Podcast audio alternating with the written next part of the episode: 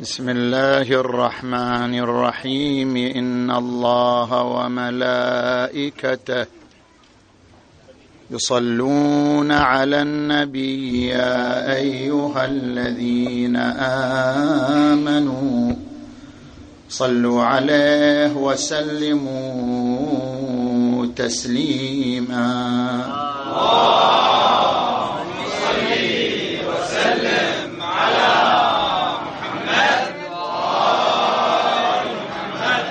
أنت العلي الذي فوق العلا رفع ببطن مكة وسط البيت إذ وضعا وأنت حيدرة الغاب الذي أسد البرج السماوي منه خائفا فزعا.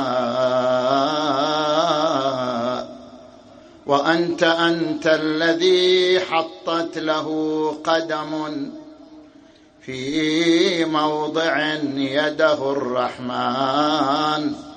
قد وضع سمتك أمك بنت الليث حيدرة. أكرم بلبوة ليث أنجبت سبعا.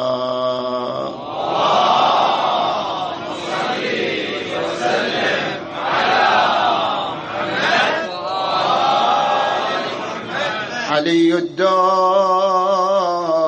والذهب المصفى. وباقي الناس كلهم ترابه هو النبأ العظيم وفلك نوح. وباب الله وانقطع الخطاب.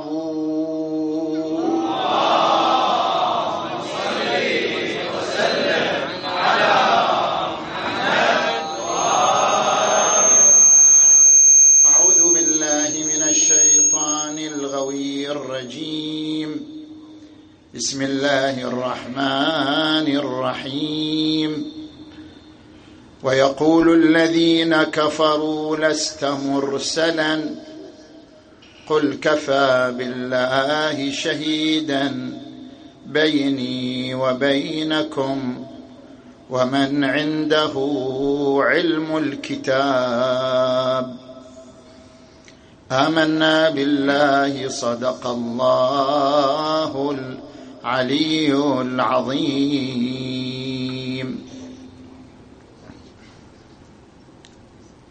انطلاقا من الآية المباركة نتناول عدة محاور.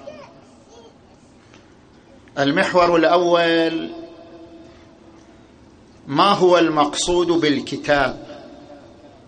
ومن عنده علم الكتاب؟ الكتاب في القرآن الكريم له عدة معاني. المعنى الأول أن المراد بالكتاب هو صحيفة الأعمال. التي يراها الإنسان يوم القيامة ماثلة بين يديه. ما لهذا الكتاب لا يغادر صغيرة ولا كبيرة إلا أحصاها. ويقول في آية أخرى ونخرج له يوم القيامة كتابا يلقاه منشورا اقرأ كتابك كفى بنفسك اليوم عليك حسيبا المعنى الثاني أن الكتاب هو عبارة عن كتاب القضاء والقدر. كل إنسان يجيء إلى الدنيا يجيء ومسيرته قد خططت كاملا قبل ولادته قبل مجيئه إلى الحياة من خلال كتاب القضاء والقدر. يقول القرآن الكريم ما أصاب من مصيبة في الأرض ولا في أنفسكم إلا في كتاب من قبل أن نبرأها. كل ذلك مسجل مرسوم لهذا الإنسان قبل نزوله إلى عالم الدنيا. المعنى الثالث أن المراد بالكتاب خارطة الوجود. هذا الوجود كله بما فيه من سماوات بما فيه من مجموعات شمسية بما فيه من عوالم مختلفة. عالم الإنسان عالم الجن عالم الملك. جميع العوالم كل هذا الكتاب له مركز مركز معلومات مركز استخبارات مركز يلم بجميع ما في هذا الوجود من حركات أو سكنات أو تصرف. هناك خارطة في مركز معين لهذا الوجود كله بجميع عوالمه ونشاته ذلك المركز هو المسمى بالعرش. الرحمن على العرش استوى. عرش الكون هو مركز أسراره ومعلوماته وخارطته. العرش عبر عنه القرآن الكريم بالكتاب أيضا. عندما يقول القرآن وعنده مفاتح الغيب لا يعلمها إلا هو ويعلم ما في البر والبحر وما تسقط من ورقة إلا يعلمها ولا حبة في ظلمات الأرض ولا رطب ولا يابس إلا في كتاب مبين. الكتاب هو العرش. ويقول القرآن الكريم يمحو الله ما يشاء ويثبت. وعنده أم الكتاب. أم الكتاب هو العرش. عالم الوجود المادي الذي نعيش فيه هو عالم المحو والإثبات عالم التغير. والشمس تجري لمستقر لها. ذلك تقدير العزيز العليم. والقمر قدرناه منازل. حتى عاد كالعرجون القديم. لا الشمس ينبغي لها أن تدرك القمر ولا الليل سابق النهار وكل في فلك يسبحون. عالم كله متحرك عالم متغير. هذا يسمى عالم المحو والإثبات. وراء هذا العالم توجد خارطة. مركز أسرار يعبر عنه بأم الكتاب وعنده أم الكتاب. المعنى الرابع للكتاب هو القرآن الكريم وحي الله. كما في قوله تعالى ألف لام ميم ذلك الكتاب لا ريب فيه هدى للمتقين. اذا الكتاب في القرآن الكريم له عدة معاني. فما هو المعنى المقصود في الآية المباركة؟ قل كفى بالله شهيدا بيني وبينكم ومن عنده علم الكتاب. نجي إلى المحور الثاني. القرآن الكريم كتاب الوحي له عدة وجودات وليس خصوص الوجود اللفظي والمادي الذي نحن نتعامل معه. القرآن الكريم له أربعة وجودات. وجود عرشي وجود ملكوتي وجود لفظي وجود بياني. الوجود العرشي كما قلنا كل موجود معلوماته في العرش له وجود عرشي. القرآن الكريم يقول وإن من شيء إلا عندنا خزائنه وما ننزله إلا بقدر معلوم. كل الموجودات قبل أن تنزل هي عندنا في خزائننا. عندنا معلوماتها أسرارها. وإذا نزلناها إلى عالم المادة ننزلها بحجم معين بحدود معينة. وإن من شيء إلا عندنا خزائنه وما ننزله إلا بقدر معلوم. أيضا القرآن له وجود عرشي له وجود في عرش الله. بذلك الوجود في عرش الله عبر عنه القرآن الكريم بقوله حاميم والكتاب المبين. إنا جعلناه قرانا عربيا لعلكم تعقلون. وإنه يعني هذا القرآن في أم الكتاب لدينا يعني في الوجود العرشي لعلي حكيم علي عن الأفهام محكم المعاني والمضامين لعلي حكيم.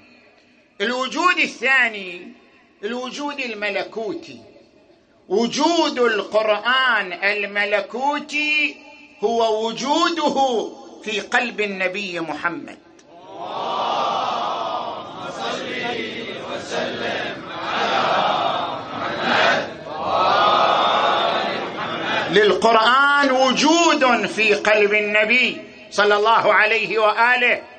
بهذا الوجود قبل أن ينزل عليه وحيا كان له وجود في قلبه.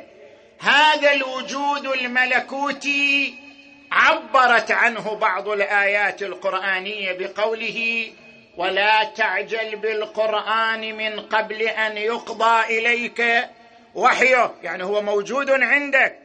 لكن لا تعجل ببيانه قبل أن ينزل وحيه من الله ولا تعجل بالقرآن من قبل أن يقضى إليك وحيه. كان له وجود في قلب النبي وأكده نزول الوحي. كما في قوله تعالى نزل به الروح الأمين على قلبك لتكون من المنذرين بلسان عربي مبين. ثم جاء الدور إلى الوجود الثالث وهو الوجود اللفظي. هذا الألفاظ اللي إحنا نتعامل نحفظ القرآن نتلو القرآن نرتل القرآن هذا كله وجود لفظي. القرآن الكريم يقول عنه ورتلناه ترتيلا هذا الوجود اللفظي أيضا يتحدث عنه القرآن ويقول لا تحرك به لسانك لتعجل به. إن علينا جمعه وقرآنه. فإذا قرأناه فاتبع قرآنه. ثم إن علينا بيانه. هذا كله متعلق بالوجود اللفظي. الوجود الرابع هو الوجود البياني. شرح القرآن تفسير القرآن معاني القرآن. هذا يسمى وجود بياني للقرآن. أشارت إليه الآية المباركة.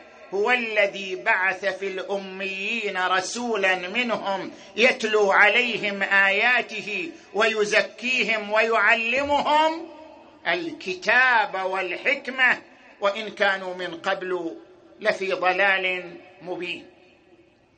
نجي الآن إلى المحور الثالث. القرآن بوجوداته المختلفة. ماذا وصفه الله تبارك وتعالى. قال في هذه الآية المباركة ونزلنا عليك الكتاب تبيانا لكل شيء وهدى ورحمة وبشرى للمسلمين. هنا يقف المفسرون ما معنى وتبيانا تبيانا لكل شيء؟ يعني هل القرآن فيه جميع العلوم جميع المعارف؟ جميع القواعد. ما هو المقصود تبيانا لكل شيء؟ هنا اتجاهان من المفسرين. اتجاه الأول أن المراد بكل شيء يعني من المعارف الدينية والمبادئ السماوية باعتبار أن القرآن كتاب سماوي. اذا المقصود بكل شيء هي المعارف الدينية. المفاهيم السماوية. الاتجاه الآخر يقول لا صحيح القرآن مو كتاب فيزياء ولا كتاب علم النفس ولا كتاب في علم الاجتماع لكن القرآن يشتمل على قواعد الوجود. كل هذه العلوم التي وضعها الإنسان كلها تتحدث عن حقائق الوجود فيزياء تتحدث عن جانب من الوجود. كيمياء تتحدث عن جانب آخر من الوجود. علم النفس يتحدث عن وجود الإنسان. علم الاجتماع يتحدث عن الوجود الاجتماعي. جميع العلوم تتحدث عن الوجود. كل علم في جهة. القرآن وإن لم يكن كتاب علم لكنه يتضمن حقائق الوجود. حقائق النفس حقائق المجتمع حقائق هذا الكون والملكوت. لكل وجود حقائق حقائقه في القرآن الكريم. لذلك يقول ونزلنا عليك الكتاب تبيانا لكل شيء. كل شيء لمن؟ هل للجميع؟ يعني كل الناس يعرفون ما في القرآن من تبيان كل شيء؟ لا الآية وزعت الأدوار. هناك دور لمحمد. وسلم على محمد وهناك دور للمسلمين. بالنسبة لدور النبي صلى الله عليه وآله هو تبيانا لكل شيء. ونزلنا عليك الكتاب تبيانا لكل شيء بالنسبة لك أنت لا بالنسبة لغيرك. بالنسبة لك أنت هو تبيان لكل شيء. أما بالنسبة لغيرك من المسلمين فهو هدى ورحمة وبشرى للمسلمين. اذا القرآن يشتمل على شفرات ورموز ترمز إلى حقائق وجودية وكونية. لا يفهم هذه الشفرات والرموز إلا من نزل على قلبه القرآن وهو النبي صلى الله عليه وآله.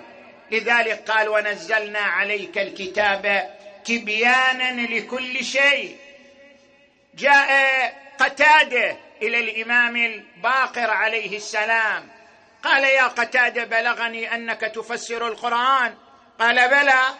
قال إن كنت تفسره من عندك فقد هلكت وأهلكت.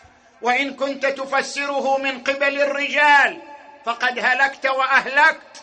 إنما يعرف القرآن من خوطب به وما هو إلا عند الخاصة من ذرية نبينا محمد صلى الله عليه وآله.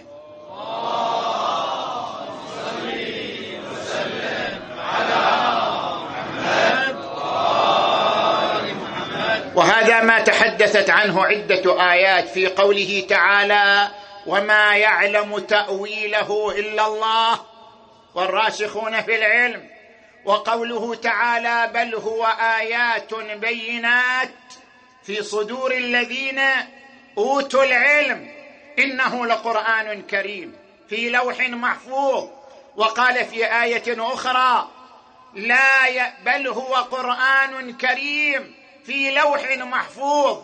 اذا هذا القرآن إنما يصل إليه وإنما يعرف شفراته ورموزه من نزل عليه ومن وصل إليه علمه ومن وصل إليه تبيانه وتأويله. كما ورد عن الرسول صلى الله عليه وآله أنا مدينة العلم وعلي بابها. فمن أراد المدينة فليأتها من بابها. نجي إلى المحور الأخير. من هو المقصود بقوله ومن عنده علم الكتاب؟ ويقول الذين كفروا لست مرسلا. أنت لست نبيا. ما هو الدليل على نبوتك؟ ما هو الشاهد على رسالتك؟ قال أنا عندي شاهدان على رسالتي. ويقول الذين كفروا لست مرسلا.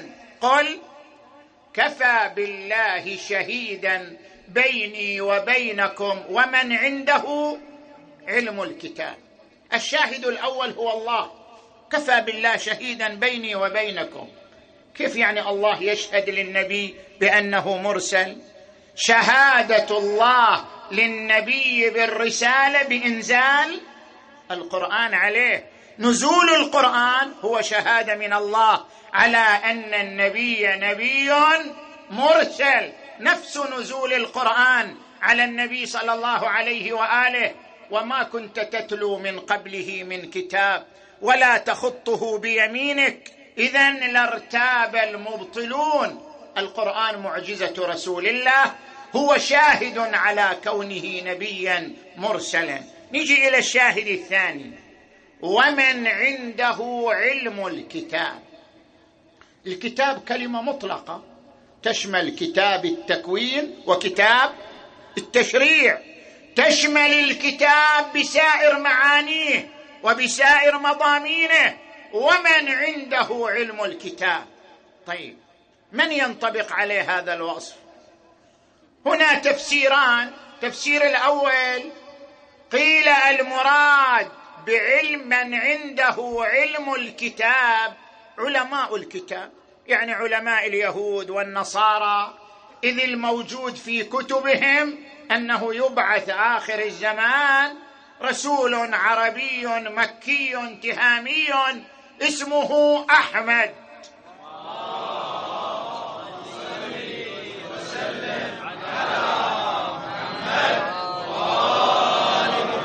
ومبشرا برسول يأتي من بعدي اسمه أحمد. اذا هم هم الذين يشهدون. وقيل عبد الله بن سلام تميم الداري سلمان الفارسي هؤلاء كانوا من علماء الكتاب وأسلموا فهم الذين يشهدون للنبي بالرسالة وهم المعنيون في الآية المباركة. لكن هذا التفسير غير صحيح. لما؟ لأن هذه الآية نزلت في مكة المكرمة. قبل أن يسلم علماء الكتاب وقبل أن يدخل في الإسلام بعض هؤلاء. زين؟ آية مكية.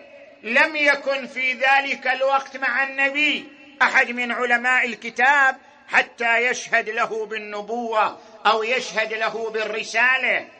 ثانيا هذا الوصف ما ينطبق على أحد من علماء الكتاب. لأن هذا الوصف يقول ومن عنده علم الكتاب يعني علم الكتاب كله. هذا لا ينطبق على بعض علماء اليهود والنصارى الذين يعرفون بعض المعلومات من التوراة والإنجيل. اذا من هو مصداق هذا الوصف الذي ينطبق عليه انطباقا حقيقيا. هذا الوصف كما ذكرته الروايات الشريفة. تشوف تفسير البرهان ينقل عن الثعلبي في تفسيره والسيوطي في الدر المنثور وغيرهم من المفسرين. وأيضا يروي عن جابر بن عبد الله وعن أبي سعيد الخدري وعن سلمان الفارسي أنه سئل النبي صلى الله عليه وآله من هو الذي قال عنه القرآن؟ قال الذي عنده علم من الكتاب. قال ذاك آصف بن برخيا وصي سليمان. قالوا ومن قال عنه القرآن؟ ومن عنده علم الكتاب؟ قال ذاك أخي ووصي علي بن أبي طالب.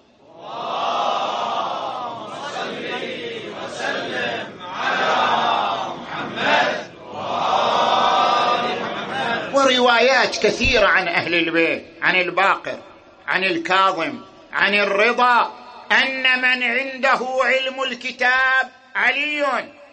ورد عن الإمام الكاظم قال إيانا عنا وعلي أولنا. اذا علي عليه السلام هو الذي استودع علم الكتاب كله. طيب كيف يشهد الإمام علي إلى النبي بالرسالة؟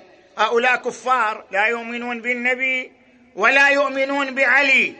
فكيف يشهد الإمام علي عليه السلام للنبي بالرسالة؟ وكيف يكون دليلا على ثبوت نبوة النبي صلى الله عليه وآله؟ ربما بعض الأقلام تقول هذا الاستدلال كما يقولون دوري.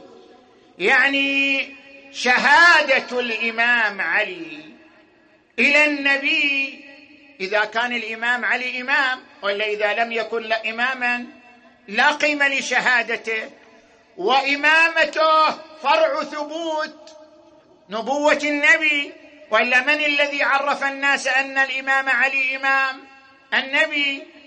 إذا كيف الإمام علي يشهد للنبي وإمامته تتوقف على ثبوت نبوة النبي صلى الله عليه وآله؟ هذا استدلال دوري لا يصح. لكن هذه الشبهة خاطئة. لما؟ شهادة الإمام علي للنبي لا تتوقف على إمامته.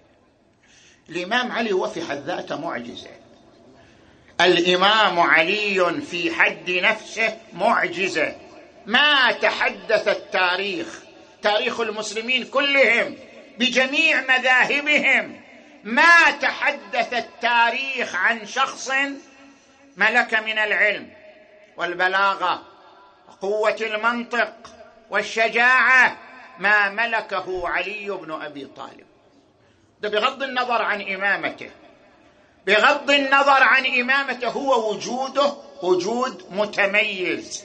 وجوده وجود إعجازي. وجوده وجود خرق النواميس. خرق النواميس والأطر. وجود علي بن أبي طالب. اذا الإمام علي عليه السلام بعلمه بصفاته بطاقاته الخلاقة كان معجزة. لا تقل عن معجزة القرآن الكريم. فكأن النبي صلى الله عليه وآله يستشهد بمعجزتين. قل أنا عندي معجزتان. تشهد لي بالنبوة. معجزة الأولى القرآن بمعجزة هذا الرجل. هذا الرجل الذي ملك من العلم والفصاحة والبلاغة وبعد النظر والفروسية والجلد. ما لم يملكه أحد. هذا الرجل معجزة أخرى. تشهد لي بالنبوة وصدق الدعوة وصدق الرسالة. قل كفى بالله شهيدا بيني وبينكم ومن عنده علم الكتاب. اذا عندما نقف على علي بن أبي طالب عليه السلام وهذا الوجود الإعجازي الباهر للإمام علي عليه السلام. من أي طرف ندخل إلى هذا الوجود الإعجازي؟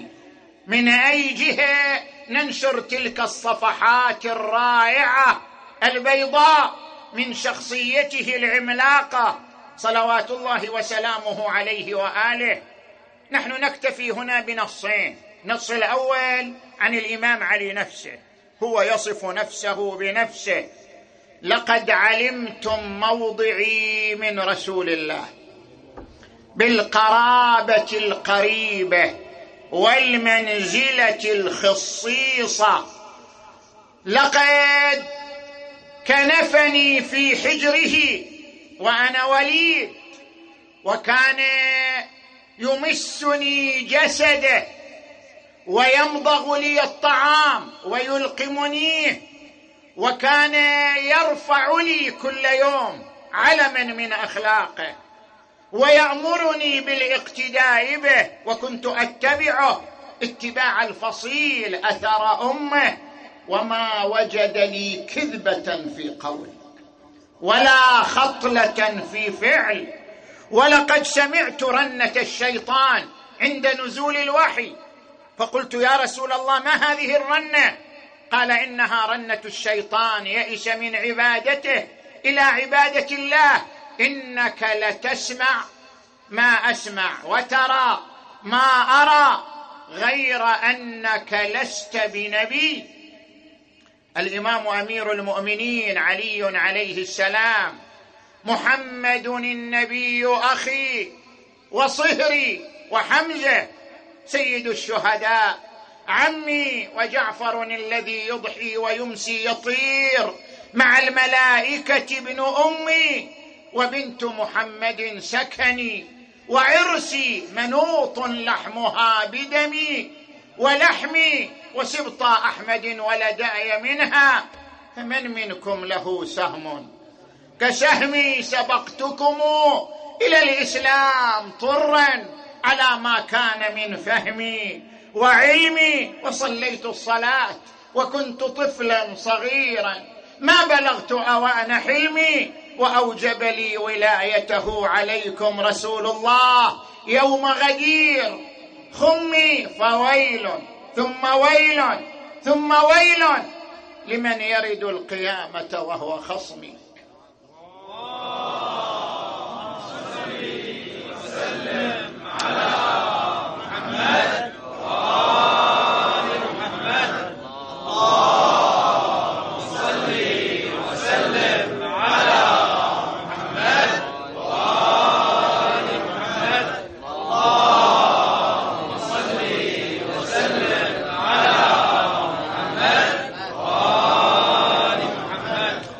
النص الثاني دخل ضرار ابن ضمرة على معاوية بن أبي سفيان بعد مقتل الإمام أمير المؤمنين علي عليه السلام. قال يا ضرار وكان من أصحاب الإمام. قال يا ضرار صف لي عليا قال اعفني من ذلك. قال أقسمت عليك إلا أن تصف لي عليا.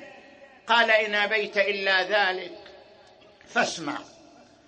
كان علي والله بعيد المدى شديد القوى يقول عدلا ويحكم فصلا. كان والله غزير الدمعه طويل الفكرة يحاسب نفسه إذا خلا ويقلب كفيه على ما مضى يستوحش من الدنيا وزهرتها ويأنس بالليل ووحشته.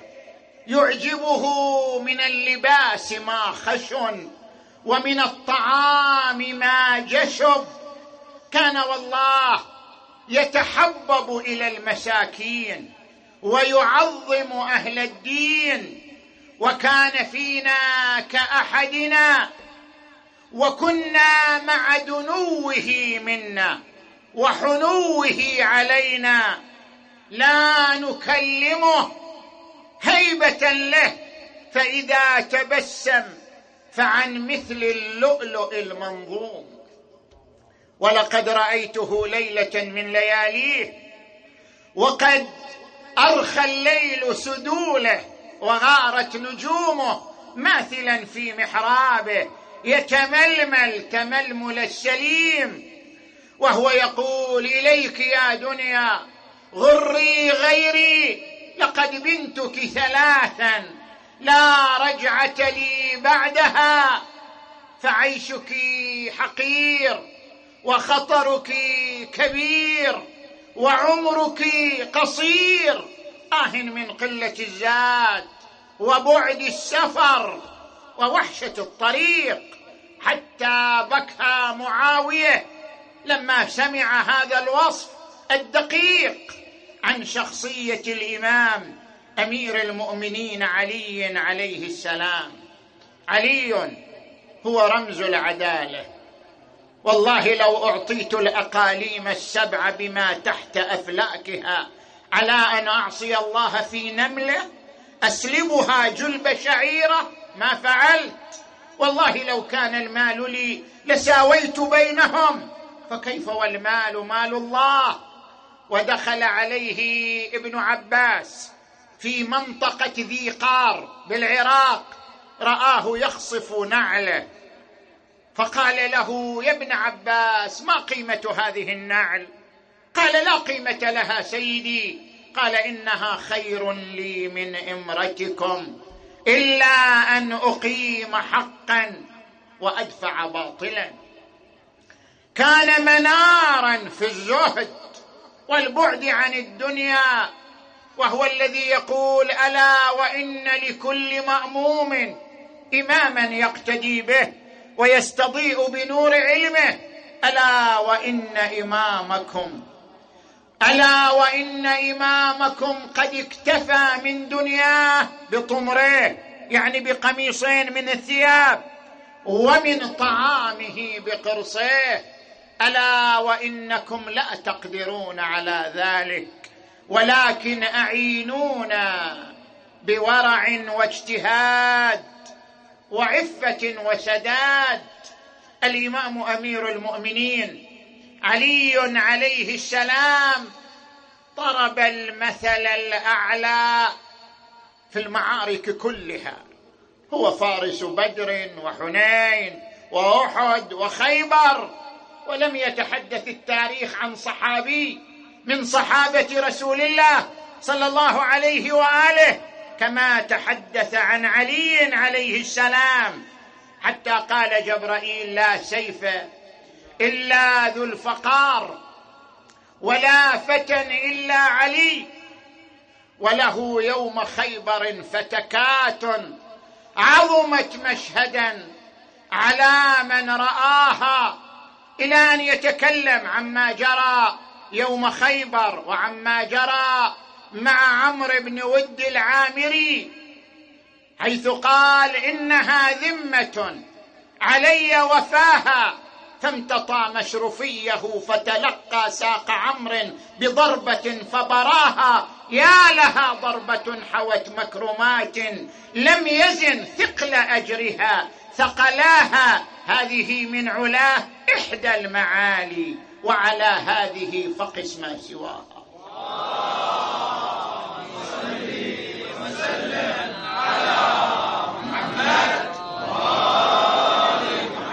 وهذا ابن أبي الحديد المعتزلي من أهل السنة في كتابه شرح نهج البلاغة يخاطب عليا عليه السلام يا برق إن جئت الغري فقل له أتراك تعلم من بأرضك مودع؟ فيك ابن عمران الكليم وبعده عيسى يقفيه وأحمد يتبع بل فيك جبريل وميكال وإسرافيل والملأ المقدس اجمعوا بل فيك نور الله جل جلاله. لذوي البصائر يستشف فيلمع فيك الإمام المرتضى فيك الوصي المجتبى فيك البطين الأنزع. يا من له رده ذكاء ولم يفز بنظيرها من قبل. إلا يوشع يا هازم الأحزاب لا يثنيه عن خوض الحمام. مدجج ومدرع يا قالع الباب الذي عن فتحه عجزت. اكف أربعون؟ واربع أنا في مديحك ألكن لا أهتدي. وأنا الخطيب الهزبري المصقع. أقول فيك سميدع؟ كلا ولا حاشا لمثلك. أن يقال سميدع. بل أنت في يوم القيامة حاكم في العالمين. وشافع ومشفع. اللهم صل وسلم على محمد محمد ويقول بول السلامة الشاعر المسيحي في كتابه ملحمة الغدير لا تقل شيعة هواة علي. إن في كل منصف شيعية. أنا من يعشق الفضيلة والإلهام والعدل والخلاق الرضية. فإذا لم يكن علي نبيا فلقد كان خلقه نبويا. يا سماء اشهدي ويا أرض قري واخشعي إنني ذكرت عليا. اللهم صل وسلم على ولما أراد الله بزوغ نوره المبارك تزينت الجنان وتباشر الحور والولدان وكانت فاطمة بنت أسد الهاشمية في جوف الكعبة لا تخاف ولا تجزع. تحرسها الملائكة المقربون وتحف بها الأنبياء والمرسلون ومعها النساء من الجنان تليها ما تلي النساء من النساء فلما جلست على الرخامة الحمراء وأضاء البيت الحرام وقرب ميلاد الإمام الهمام بينما الرسول ينتظر وأبو طالب يرتقب وأهل مكة يتطلعون إلى باب الكعبة وإذا به قد أشرق نوره.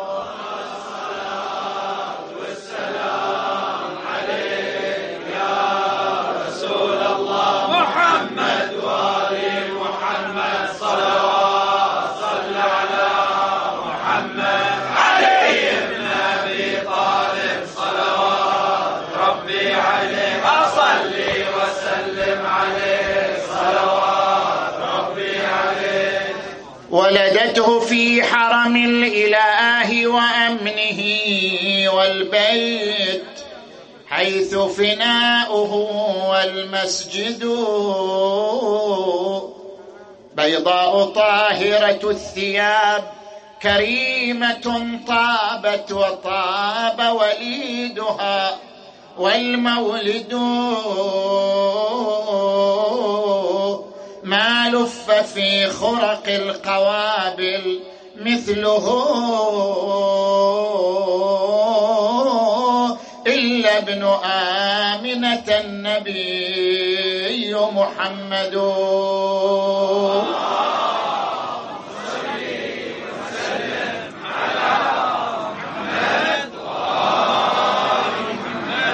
قف استلهم التاريخ. واستنطق المدى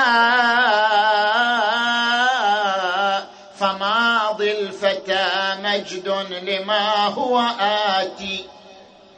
وحدث لنا بالبيت من سجدت له رخامته الحمراء في الذروات. ومن كان سر الذات في عالم الخفاء ونقطة باء الفتح في النشآت. ترشح بين الكاف والنون ظله ولولاه كان الصبح في الظلمات. تجلى فقال الله ولوا وجوهكم لوجه علي حين كل صلاه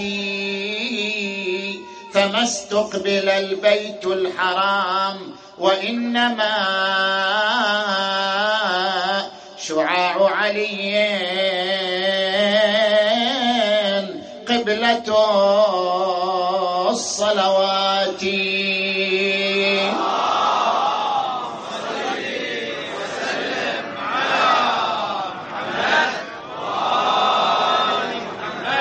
نقرأ هذه الأبيات وهي تخميس إلى قصيدة سيد إسماعيل الحميري. كنت في سفر إلى العراق قبل تقريبا ثلاثين سنة وكان معي في السيارة المرحوم العلامة الشيخ علي المرهون رحمه الله فأنشدني تخميسه لأبيات السيد الحميري وطلب مني أن أجاريه في التخميس فجاريته في التخميس لهذه الأبيات الولائية التي يأنس المؤمنون ويفرح المؤمنون بقراءتها في أمثال هذه الليالي المباركة. ولو أطلت عليكم بعض الوقت شوية أقرأ أبيات كل مقطع إلى الشيخ المرهون ثم المقطع الثاني من إنشادي وأنتم تردون إن شاء الله. نور علي ساطع يلمع. نور علي ساطع يلمع.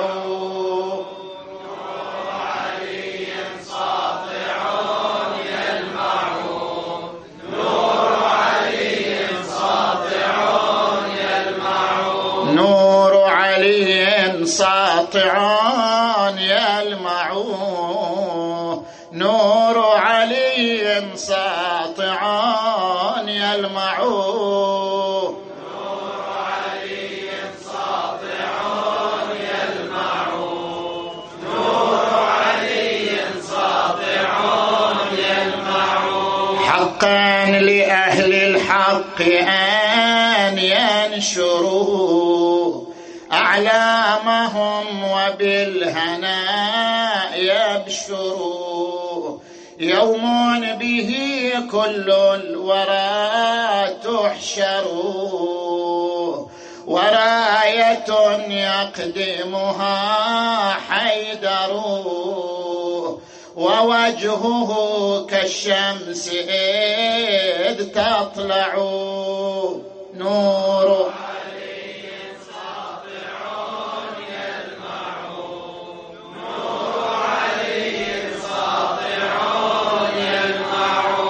يوم به كل الورى تحشر. وينصب الميزان والمنبر. وفي البراق أحمد يظهر. وراية يحملها حيدر. ووجهه كالشمس إذ تطلع نور.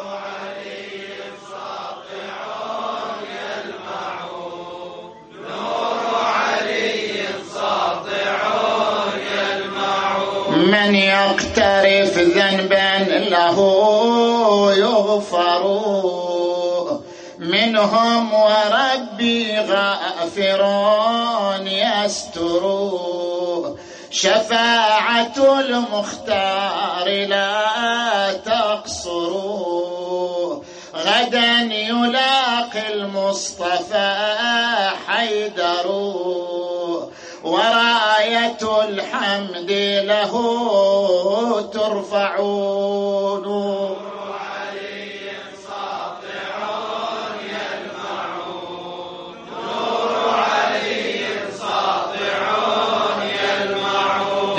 شيعة الحق عليه اصبروا فإنما مأواكم الكوثر. غدا سيزهو بكم المحشر. غدا يلاقي المصطفى حيدر. وراية الحمد له ترفعون.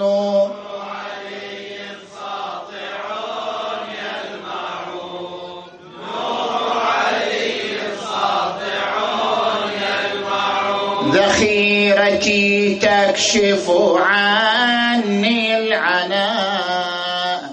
في يوم لا ينفع من قد دنا. يشفع للشيعة حتى أنا. بذاك جاء الوحي من ربنا.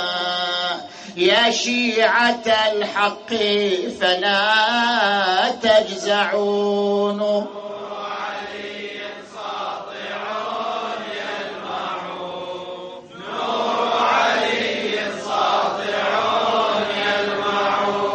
بنهجه نصمد في دربنا.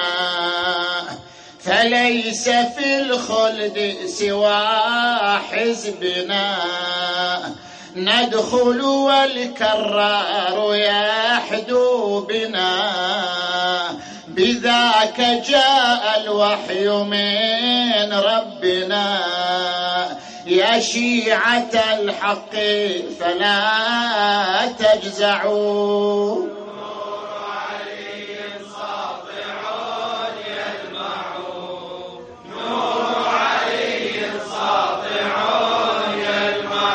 إني حري بقبول العمل وعفو ربي وانمحاء الزلال. جئت بتخميس لشعر الأجل. الحميري مادحكم لم يزال ولو يقطع إصبع إصبع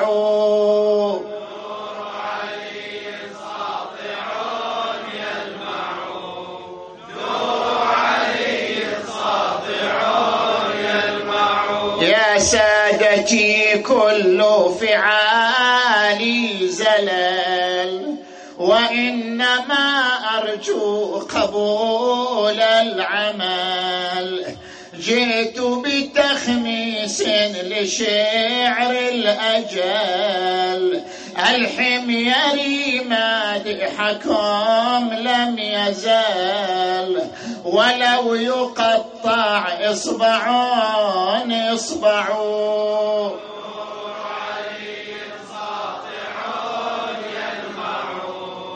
نور علي ساطع بالسادة الأطهار أهل الوفاء ألوذ في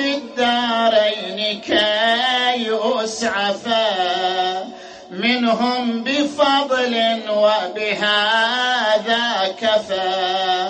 وبعده صلوا على المصطفى. وصنوه حيدرة الأنزع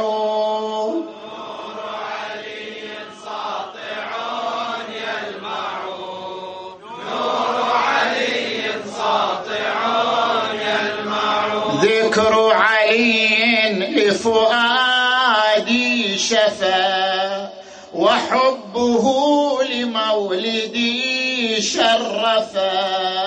هذا قريضي شاهد بالوفاء وبعده صلوا على المصطفى.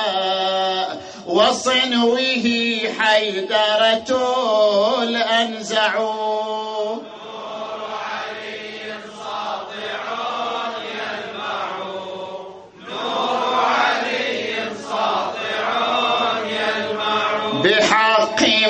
جدل أبطالها ولم ترعه الحرب أهوالها ورد عن دينك أنذالها يا رب فاغفر للذي قالها ومن قراها والذي يسمع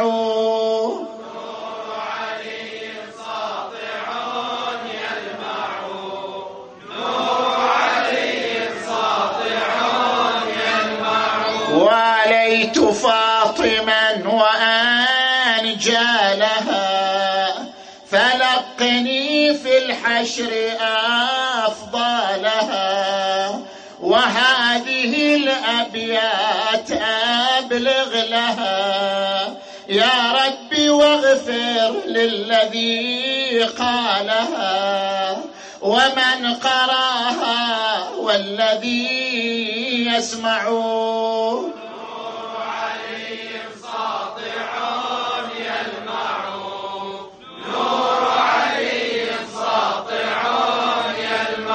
يا آل بيت رسول الله حبكم فرض من الله. في القرآن أنزله كفاكم من عظيم الشان. أنكم من لم يصل عليكم لا صلاة له أفضل الصلاة.